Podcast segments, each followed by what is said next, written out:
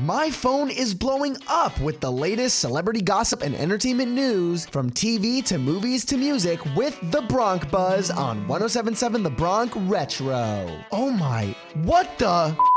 What is going on today?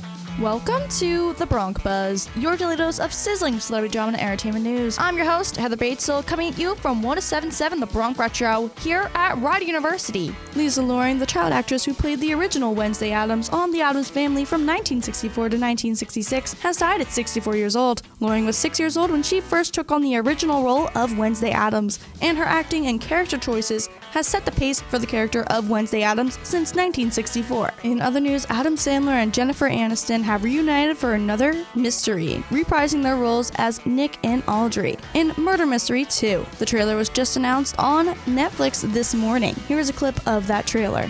Yo, Raja. Yo, Nick, the Maharaja is getting married. What?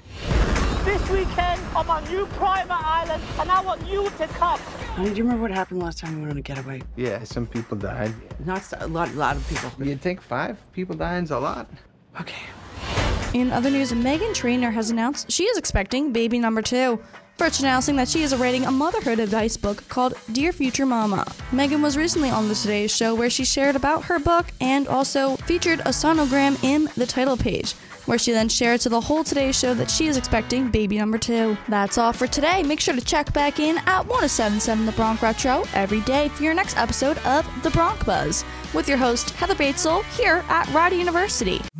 The tea never stop spilling, so stay notified with the Bronc Buzz every day. And to catch up on past gossip, you can listen to the Bronc Buzz on your favorite podcasting platforms through our website 1077thebronc.com slash broncbuzz. As we return to the classic hits of the 50s, 60s, 70s, 80s, and 90s, only on 1077 The Bronc Retro.